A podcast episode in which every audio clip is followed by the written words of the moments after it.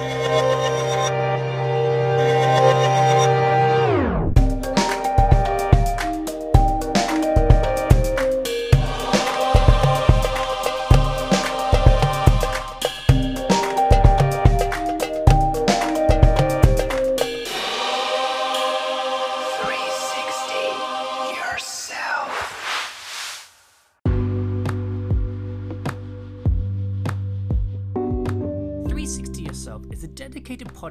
meeting brilliant minds and looking at the world around them. How do they 360 themselves and 360 the world? Jamie Neal, the host, asks many questions about their mindset and how they fundamentally operate their world and the world around them.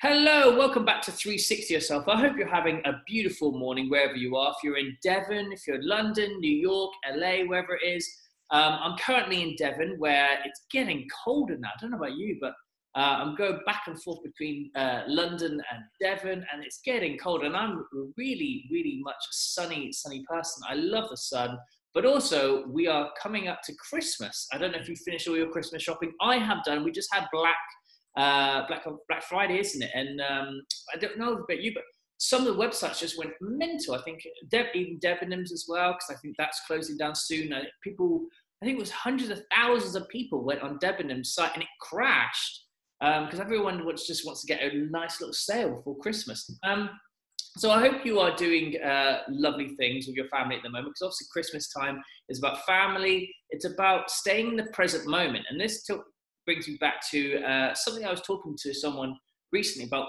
waiting for the weekend to be happy. You know, when people are like waiting um, to do something, to to like if it's a holiday or you're working Monday Friday, you're like, oh, okay, I'm just waiting for that weekend to be really excited for something. But actually, every day should be exciting. Every day should be full of joy and happiness and love. And I, I was talking to someone about the expectation of, of happiness and rather than like, waiting for happiness to arrive in your life that you're waiting for the weekend it's in front of you right now. It's it's it's in your space. So don't wait for the weekend. Don't wait to be happy. Be happy now. Find those moments with your friends your family and those connections. Um, and moving forward i've got an amazing guest with me. I've got um, a brilliant brilliant brilliant producer um, who has worked on uh, one of my favorite uh, productions of Dear Evan Hansen, and also Death of a Salesman.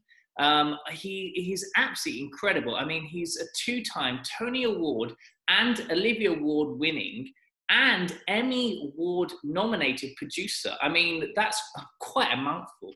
Um, so I'm very excited to talk to him to see, again, how he works and, and how he sees the world. So I'm very excited to bring on Brian. How are you doing?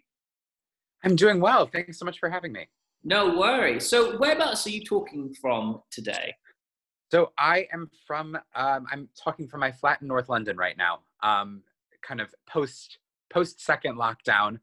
Uh, just kind of enjoying the fact that we're allowed to go out again for however long that I know. How did how did you find the first one and then the second? Because the second one for me didn't really feel like the same as the first one. I felt it was a bit more. No, no not at all. I, I feel like the first one was was dreadful on pretty much every level. I really. It, it was kind of a, a test in mental agility, kind of because our flat is quite small and we're not near a lot of our friends. A lot of our friends are kind of more South London. So even kind of those socially distanced walks didn't happen. It was just kind of a test in how how much time you can spend with yourself and your own thoughts without a lot of distraction. The second time around, I feel like because everyone knew it was going to be a finite period of time, those kind of creative conversations were still really ongoing and everyone kind of just looked at it as a bit of a break as a more as as opposed to kind of like a stop whereas mm-hmm. i feel like the first one because there wasn't really an end in sight at the beginning people didn't really know how to plan. They didn't really know how to view anything in the world after that lockdown. Whereas with this, I feel like everyone was able to say, okay, well, let's just focus on December through January mm. and kind of ignore the month of November. Did you, did you, were you productive in the first lockdown as well? Like, even though you, there was no kind of like sight ahead of you, were you, mm. were you still kind of developing things? Were you still, what was you doing? I feel like I, I was unbelievably unproductive the first month. I feel like it was because that was kind of like the learning curve of, you know, firstly doing everything via via Zoom or working from home, as opposed to kind of having face to face interactions with people. But then I feel like once I kind of got over that three four week hump, then the wheels started turning again, and it's like, okay, this is the new normal. This is how I'm going to think. This is how I'm going to organize my day. This is how we can kind of organize projects in this manner. And then I feel like from month two I, onward through the summer, it got a lot easier, and we were able to kind of plan projects on a kind of with with a short notice period and say okay so when this gets lifted if we have five weeks five to six weeks to make something happen how can we do that mm. knowing that we probably won't have more lead time than that because you know we, we only know what's going to happen in the future to such a degree at this point mm-hmm. uh, but i feel yeah that first month was dire um, but i feel like like everyone it's it's just an adjustment it's adjusting to this new life that we're all living until kind of this vaccine is widely available, I guess. Yeah, yeah. And, and so I'm really fascinated because you, you've worked on so many shows and so many projects, and you've had so many diverse roles uh, within the creative arts. I'm just fascinated. How did you start, and and how did you navigate through your career? Uh, so I am a project uh, product of youth theater uh, from very very early age, drama camp, kind of youth theater, community theater, mm-hmm. um, but always kind of on the administrative and backstage side of it, never really on the acting side. Like did shows when I was really, really young, um, acted in them, but always knew that kind of my interests lied in kind of putting stuff together and whatever that looked like. So it was, you know, 13 year old me sitting in an office trying to plan a season with a, you know, with a youth theater or camp director and kind of just see, seeing how how the planning worked and how the casting process worked and how stage management worked and, and scenic construction and all of that. And it was from learning all of those different elements that I kind of began to put those building blocks of what a producer does together. Mm-hmm. And from that point, I kind of knew by, I'd say probably around age 14, 15, that, okay, this is what a producer does. This is what I want to do. But how am I going to actually make that happen? And how, you can't just jump in and, you know, be a producer. So what does it look like to kind of get the relevant experience and internships and other jobs in the industry that can kind of lead to that point. And for me, it was really television is a lot more, at least in the States at that time, was a lot more accessible to kind of enter in than theater because there's a much more, uh, much more defined path in terms of you start as a runner and then a production assistant and you work your way up as opposed to in theater since there's so there's so many less jobs going mm-hmm. it was mm-hmm. just harder to break into yeah so i ended up uh, kind of working in television and going to school for television and film, still loving theater and wanting to do that, but saying, well, this is going to be relevant experience. This is going to be good to know. And this, you know, this is actually a paycheck. So mm-hmm. I did that for a while. And then as I started doing more kind of TV and film, I started to get more involved with theater kind of as a secondary job, knowing that I had the income from TV and film to pay rent mm-hmm. but then I could kind of try to navigate the theater industry as a passion, mm. and and started uh, trying to cultivate an investor base, raising money for stuff, meeting with other producers because especially kind of in New York, it in New York, you know, 10, 15 years ago, it, it, was really much more who you knew. There were less programs like there are right now, um, uh, kind of with the Commercial Theater Institute and stuff like that to introduce a new generation of producers and new york is still well behind london in terms of kind of cultivating a new generation of producers and giving them those skills. There's nothing like stage one over there and there should be. Uh, but it was just kind of making those introductions and figuring out okay this is how i can make a show happen. And um, then working for other theater producers and just trying to navigate navigate it like that um, until i you know produced my own work uh, with those producers. I was just working for them trying to absorb as much as I could. Mm-hmm. And it, but I mean, the experience that you had in the TV world is it is amazing, and and you and you could also potentially cross over later on life and do and mm. do both of them at our very. I mean, Scott Rudin does it so effort, yes. So it's it's having that. I mean, because I've always believed that. Uh, I don't know if I don't know if this is if you agree, but the West End is so different to the Broadway in terms of like its connection to TV and film. It's a lot easier to get to TV and film from Broadway, for some random reason. I mm. don't know why. I think that because the stakes are so much higher on Broadway in terms of a show needing to do well, because it's so it's so much more expensive to produce a Broadway show that I think that all eyes are on you. Whereas I feel like there, there are so, there's just more shows in the West End every year because shows don't need to run as long or make as much money to still do well. Um, mm-hmm. Which is, you know, again leads into why tickets are much more accessible in this country than they are on Broadway. Yeah. But I think that because you know Broadway and the Broadway community, because they're spending so much money, it's very much more, you know, kind of stars in their eyes and everything needing to be of a certain level that on Broadway, I feel like it basically is an HBO show on stage. So many of these plays that come in. Whereas I feel like here, where, you know, where, whereas actually you have a lot more, you know, writers doing theater to film crossover. I feel like when you look at casts over here, it's it's nice for an actor insofar as the fact that actually I feel like it's easier for an actor to get a break in the West End than it is on Broadway. Oh, for um, sure. Yeah. If, if, we're talking about a you know a straight play, because you can take a chance on an actor that doesn't you know that hasn't been in three Netflix series, but you know might just be an excellent actor. Mm-hmm. Whereas on Broadway, you have investors who aren't going to put their money in a show because you know a play is four or five million dollars, mm-hmm. um, as opposed to six hundred thousand pounds here uh, unless that person has those credits. Yeah. It's, it's one of the reasons I moved here. Is I feel like whereas you can make a lot more money on a single project on Broadway, you can make a living doing theater here, or you know, at least you could when I moved here pre-pandemic. I think the future, you know, still has yet to be written.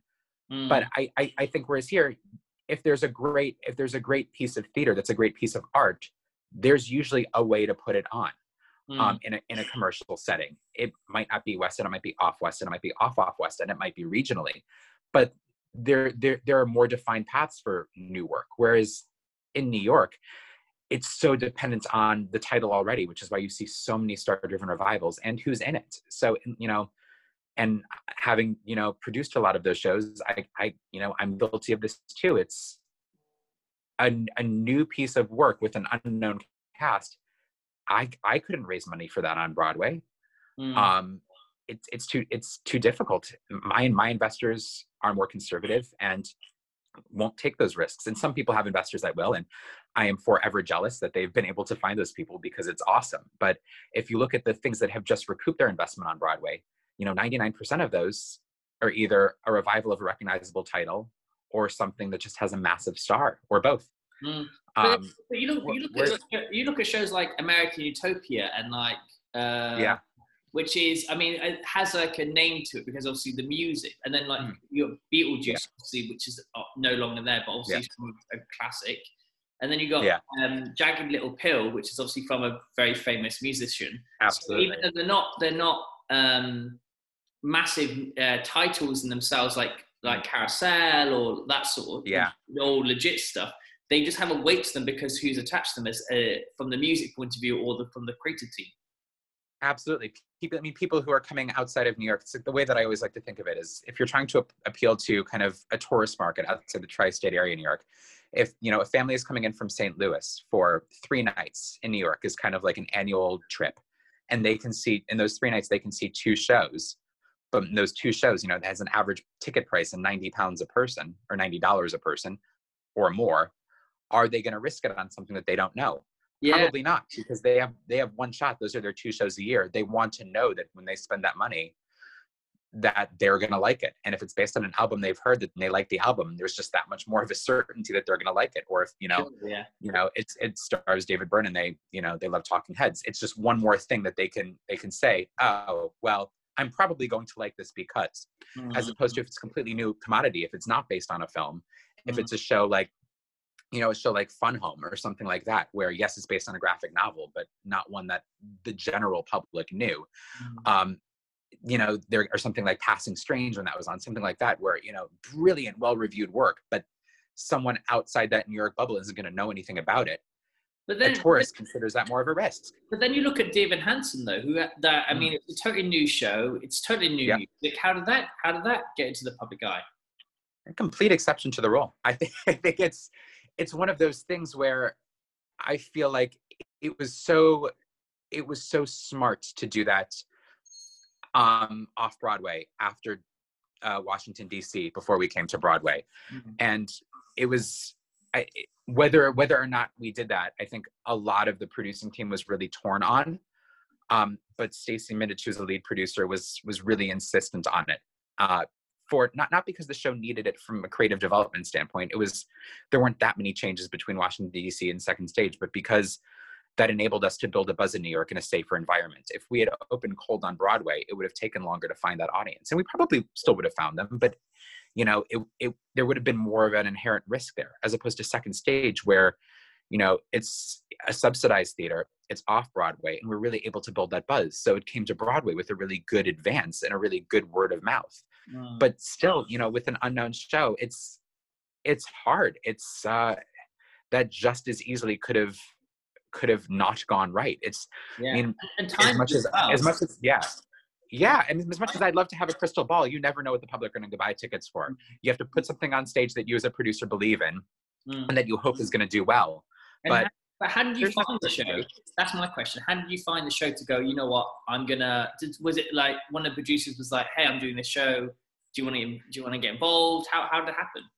So so in the case of Dear Evan Hansen, it was a commission that Stacey Mindich uh, paid for based on an idea that uh, Benj and Justin had uh, based on someone that they knew uh, from their high school going experiences and or a bunch of different people that they knew from their high school going experiences. And they pitched this idea and she said yes. And she developed it for about a year and a half two years after that point and then there was a first workshop and i had known stacey from previous shows but i had actually heard about this workshop from uh, ben platt who's a friend of mine because he had just been cast in it. And he had said you have to come see this and my other friend alexis molnar was in it at the same time so i'm like oh i have two friends in this workshop. I'm gonna i'm gonna go see it. And it was it was a very different show at that point. There was a big ensemble that you know is no longer in the show. Mm-hmm. um, it was considerably longer uh, but it had this it had this quality.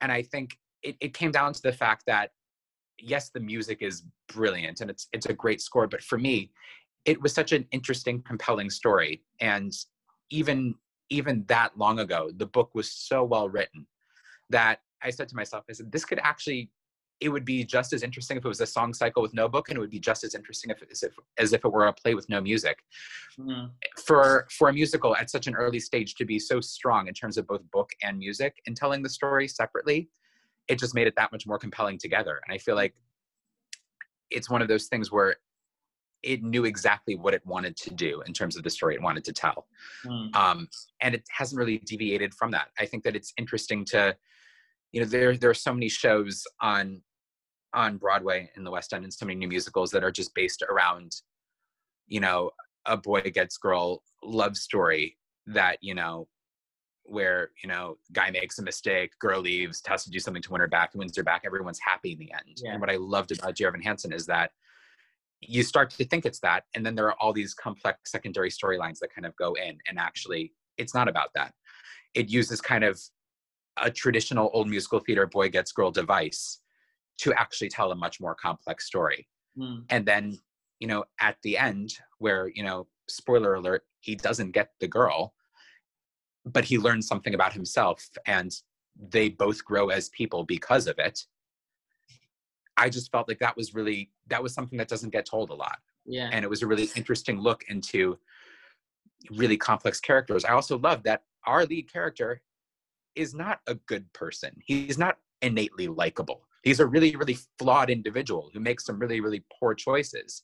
Mm-mm. and that's that's reflective of the people who are going to be watching this. I mean i was really just sick of seeing these perfect characters up on stage that just aren't believable as people. It's like there there, there are a lot of flawed people in that show. Yeah. and i feel like that really just holds a mirror up to our society. Yeah and and talking about society and culture and uh, and everything that's happening in the world at the end of 2019 and also the whole of this year of 2020 with Black Lives Matter and what's actually happening with COVID and what's happening in Turkey and Israel and all mm. that. Do you find that the stories are changing and the stories are developing and we're not seeing the same sort of stories that we have been writing as composers as, as writers and there's much more kind of political and social yes happening within the theatre land yes um, and thank god for it. I think that it's it's it's nice now that i feel like over this past kind of decade especially um, really over the past couple years but there's been a really wonderful movement of people feeling that they've people giving themselves permission uh, writers giving themselves permission to tell complex stories through music. Mm-hmm. whereas i feel like if you look at musicals from a few decades ago that just wasn't the case. That's not when musicals were happy you know jazz hands escapism whereas now people are really using it as a lens to society. And i feel mm-hmm. like people are telling much more human stories. And i feel like the line between kind of traditional you know straight play dramas and musical theater is getting really blurred in a really cool way. And people are figuring out how to use music to actually uh, to, to tell really sad stories or really dramatic stories or stories that are really overly political in an accessible way. And i feel like that's just it's such a great use of musical theater in 2020 going into 2021 um, it's just another device because it's like the world is in such a difficult weird place right now. And it's another way to express those frustrations and those tensions. And open up those really unique conversations and the fact now that we can have a musical um, or musicals many of them where audiences leave the theater wanting to have to get a drink and have a really serious conversation about what they've seen exactly yeah. is great is yeah. great because I, I, I ultimately that's what i I love when I come to the theatre and I see. I, am I'm, I'm more interested in the, the contemporary theatre. I love mm. things that draw on the political things outside. There was there was a, a play. Oh, it was a, in in London. I think it was last year. and It was about the, the election or the. It was I don't know what it's mm. called now, and it was basically talking about. it was basically two, two people uh, who were politicians talking about the, the state of politics in the US and the UK. And it was, a, it was the most amazing thing. And, and looking at also like come from away as well, looking at mm-hmm. history, like I love when the, you can draw, I came away going, oh my God, I didn't know any of this sort of story. And I, and I love yeah. musicals that do that or productions that do that. And also the cross between art, music, fashion, and design. And I think that theatre is doing that a lot more now, even with technology that you can utilize sort of AR or lighting or like video projection theatre. I think that's that's the stuff that I'm really excited about, and I see a lot more of it. Absolutely, I feel like in a really cool way, the line between theater, film, and television is being blurred, and I feel like obviously that could go too much in one direction, but I feel like the way that a lot of people use it now is just really interesting, and I feel like there are a lot of traditionalists who are like there's too much video in the theater. That's not what you know scenic design is supposed to be or whatever or what are all these moving lights that you know that goes away from what theater should be? And i guess i'm of the opinion of every art form advances as time goes on and always has throughout history. Theater now isn't what theater was in shakespeare's day and theater then wasn't what theater was in greek and in like greek times. It's it, the, the very fact that it's supposed to theater is supposed to hold a mirror up to society and as society changes theater should be changing with it. And i i think that there's a way for that to happen without us losing you know the traditions and things that we love about what theater used to be. But mm-hmm. If adding some video in keeps theater relevant and keeps a new generation of theater goers coming into the building mm. i think let let's keep advancing yeah. why the hell not I always, I've always believed that art should be commenting on what's what's happening in society, and as Definitely. much as theatre and musicals that are an escapism that detracts you, uh, detach you from what's actually happening in the, mm. in the grand scheme of things, like, like 42nd Street, for instance. Yeah. It's very glitz and glam, and it's lovely. But I love when theatre and when art comments on social and political things that are happening on our in our in our society that we can we can just see it in another light because there's, there's a make like music and poetry and song tells stories in a totally different way to someone speaking talking about a speech it it, it yeah. gives you an emotional connection to the story and actually hits home and i love when theatre and art do that they comment on things and i think that's what I think what's what I'm seeing a lot more as well. Theatre or comment, you see productions commenting more on what's happening in society, and it's great. And I think there is a place for that, and I also think there's a place for 42nd Street and all these very lovely glitz and glam um, escapism sort of stuff that has sort of no relation to society, but it kind of gives you a happy feeling. Absolutely, absolutely, and I, and I think there'll always be room like that. Just just as you know, with with films, there are films that are really you know hard hitting historical dramas that you know you can see the linear connection between what happened 60 years ago and what's happening now politically that are really relevant. Mm. But there are also, you know, there's also the hangover where you just want to go into the theater and laugh. Yeah. And that's okay. And I mm. feel like there's there's room for both. And I feel like there should be both because for every show that you see like Oslo, you're probably going to need a show like 42nd Street to kind of balance it out. And and and that's what there should be. I feel like a, a lot of what I hope doesn't come out of the pandemic, I should say, is people just doing the shows like 42nd Street because they feel like people will need a lighthearted evening at the theater. I feel like shows like that should exist. Um, I couldn't be more excited for the production of Anything Goes that's going to the Barbican. Um, I think Kathleen Marshall's a genius and that cast is great. And I'll be, you know, the first person in line to go see that. But I think for everything like that, there should also be a piece that talks about, you know, the NHS or people's mental health during this time or, you know, examines what's what people are going through in the world today. I feel like they're equally important. I agree, agree. And so I would like to know what would be your kind of uh, future production? If you if someone said to you was giving you the, a wand and said you can develop anything you wanted or you could do any show you wanted what would you do? What would you like to do? Oh god that's such a good question. I would say i would love to and i'm going to be really really annoyingly vague.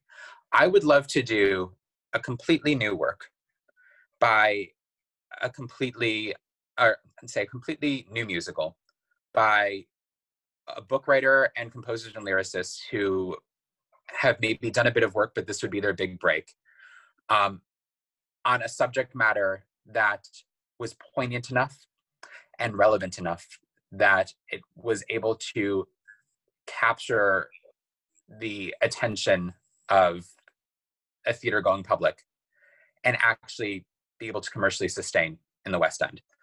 Um, as easier said than done. Um, I think that it's one of those things that, and uh, my producing partner Jack Maple and I are looking at a bunch of commissions right now and seeing if we can find something like that.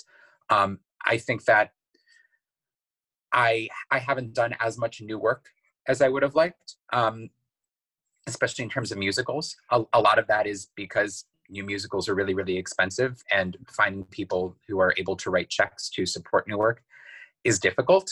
Um, especially in the commercial sector, you know, people write a check for new work in the subsidized sector, they get you know their tax write off. But in the commercial sector, it's an investment. But I feel like, especially now in the wake of all that's happening and in this pandemic, we need to be doing all that we can to support new theater artists so they don't leave the industry forever. Um, I think that we'll look back a decade from now, and obviously, a lot of people who were part of this industry are now beginning to slowly leave because there's not the work there. Mm-hmm. And I mm. really hope in a decade we look back and we were able to say we've done all that we can, mm-hmm. or we did all that we could to save as many of those people as we could and keep them in employment and keep them in the theater because otherwise we're not going to have any new work yeah and, and, and, and, the trickle the trickle down effect will continue. We're not going to have any new actors. We're not going to have any new creatives and we're not going to have any new writing yeah. uh, because all those people will have left. Yeah and it's and it's even like now like broadway obviously shut down like in march and potentially not going yeah. back until september next year so you just go that's nearly two years of people not it's, ne- it's nearly two years and i mean people i think there's the there's the misconception that even your biggest Broadway stars, your your multiple Tony Award winners, will be fine and they'll just continue. And that's not the case. It's no one makes enough money in the theater, with the exception of maybe Nathan Lane, to just take two years off and not do anything. And mm-hmm. while a lot of them are really lucky and have been getting, you know, those shows that shoot in New York, like Law and Order SVU or Blue Bloods, um, you know, not everyone is cast in those TV shows. And I, I have a lot of friends who are actors in New York who are really suffering right now, who have had to just completely retrain or go into other industries because they're not going to be able to survive off of savings in, until September, and especially in the US, where the government has been doing absolutely nothing to help anyone out their thousand dollar check, bravo, for this entire period. People, and I, I have friends who have tried to, you know, get unemployment who have been writing and on hold for days and days and days with the US government to only have been, you know, kicked off the phone line um, and, and literally can't get through to file. So it's, it's what do we do about those people? They're not going to be able to hold out long enough to mm. return in September. They'll be doing something else. And I feel like there's so many great individuals and, you know, for-profit organizations that have donated money and set up really, really great funds. Mm. But in term in terms of kind of governmental support, it's I know everyone is like, oh, you know, the UK should be doing more. This wasn't enough. But I think it's it's really easy to say when you know and yes could have they been doing more absolutely but so much of my time is you know looking at the new york lens simultaneously and i'm there saying yeah maybe they could have done more but look what they've done in comparison with america yeah. It's, I mean, we're, it's we're incredible. We're way ahead of them and i been we're way ahead. And, and yes maybe we should be further ahead and, and to, to to a degree. Yeah we, we we should. Could the uk government be doing more? Sure but but they've done so much comparatively. If you look at the kind of two of the biggest theater markets in the world, the United Kingdom and America, it's like it, there's there's a big difference in what's been done. Yeah, and we're leading now. The West End is, yeah. and usually it's Broadway that's leading the, the, the charge of, of, of, musical theatre and theatre, but now it's the West Completely. End. I, I, I completely agree. And it's if you look at kind of, you know, the Society of London Theatre, UK Theatre versus the Broadway League, yes, with the Broadway League, there is so much more, you know, kind of tape put up that you have to kind of cut through to get to everything. But I but I think SOLT and UK Theatre have been doing a tremendous job and kind of advocating for the industry mm-hmm. and doing what can be done in a really, really awful situation. Mm-hmm. I, I think it's really it's commendable. Yeah. Um, and there will always be, I know there will always be those people out there like, more can be done, more can be done. And, and sure, everyone's going to feel that way, but it's, it's not a job anyone wanted or anyone was prepared to do. Yeah. And I think in navigating uncharted territory, there have been a lot of really wonderful people who have stepped up and done a really great job. Um, really good friend of mine, uh, Patrick Gracey, who's a West End general manager, has written dozens and dozens and dozens of papers kind of on potential scenarios um, uh, about kind of uh, grants and financial spending and what the, what the industry will look like under scenario A, B, and C. Um, and it's just people like that. He's in these papers have been, you know, have been looked at in the government, not just our industry. People like that are really doing amazing things and using their skills mm. in a way that can really further the whole industry. And mm. I think that it's really it's been great to see. I really do. Yeah, I mean, there can always be something, always be more done, always. I mean, but always there's, there's always always, and there and, and there can always be there can always be more people doing things than there than there have been. Yeah, which will contribute to more. There there have been people who absolutely could have been doing something about this in our industry who have just kind of sat there not doing much. Mm-hmm. But the I think the people who have been stepping up and doing and, and, and working to try to help this have been doing an absolutely amazing job. I agree. I agree. And just to, just to round up, as, as I always do, I like to leave it on um, a note of manifestation or um, uh, things that things that that inspire you. And so for me, it's always going: Is there a book or quote or phrase or mantra that you kind of live by, or you'd like to give back to the audience that would inspire them? Yes. Um, so I think for for me, it's more a way that I look at every project that I do, and that is I will not go into any project and not attach myself to any project unless I look at it look at it and say, if I were an audience member who is seeing my first show and this were that first show, would it inspire me to see a second?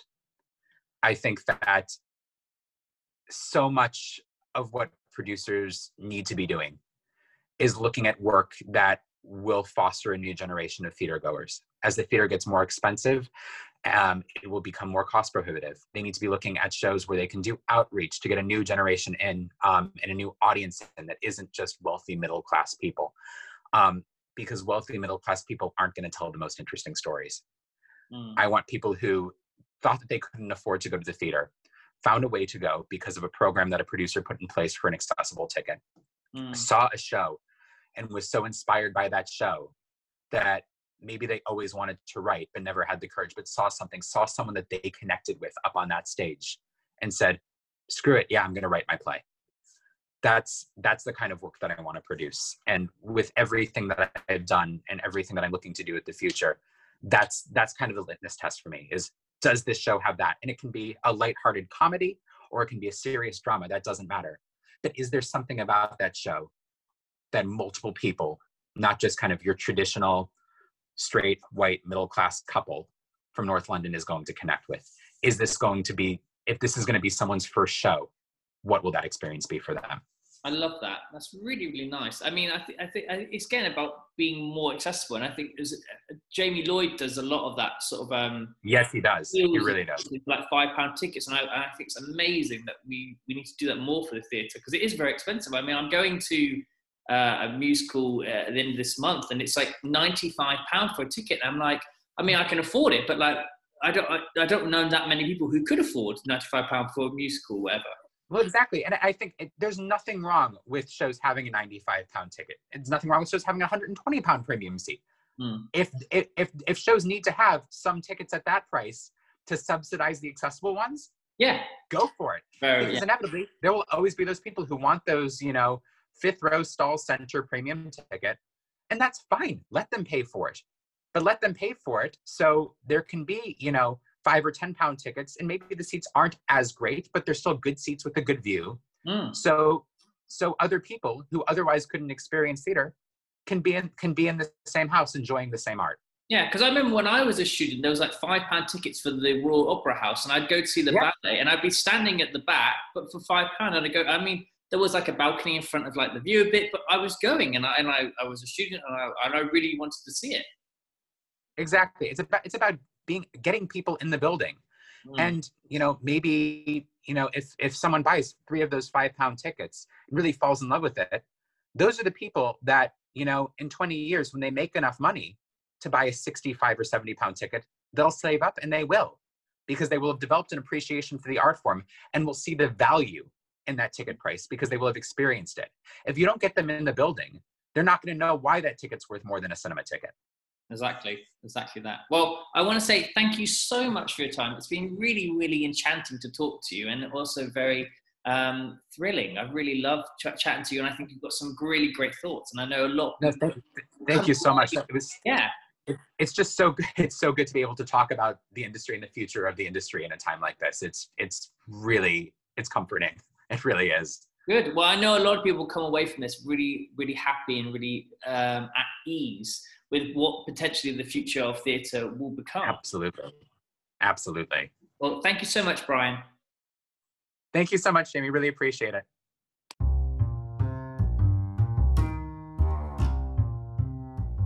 This is 360 Yourself, and I'm Jamie Neal. Thank you very much for taking a moment to listen to our wonderful guests. Please subscribe to our podcast to access all our brilliant guest episodes. They are released every Sunday at 12 pm. We are available on all listening platforms Spotify, Pocket Cast, Overcast, Google Podcasts, and Castro. You can also find us on Instagram at 360 underscore yourself, Twitter at yourself360, and our host at Jamie Neal JN. Thank you for listening.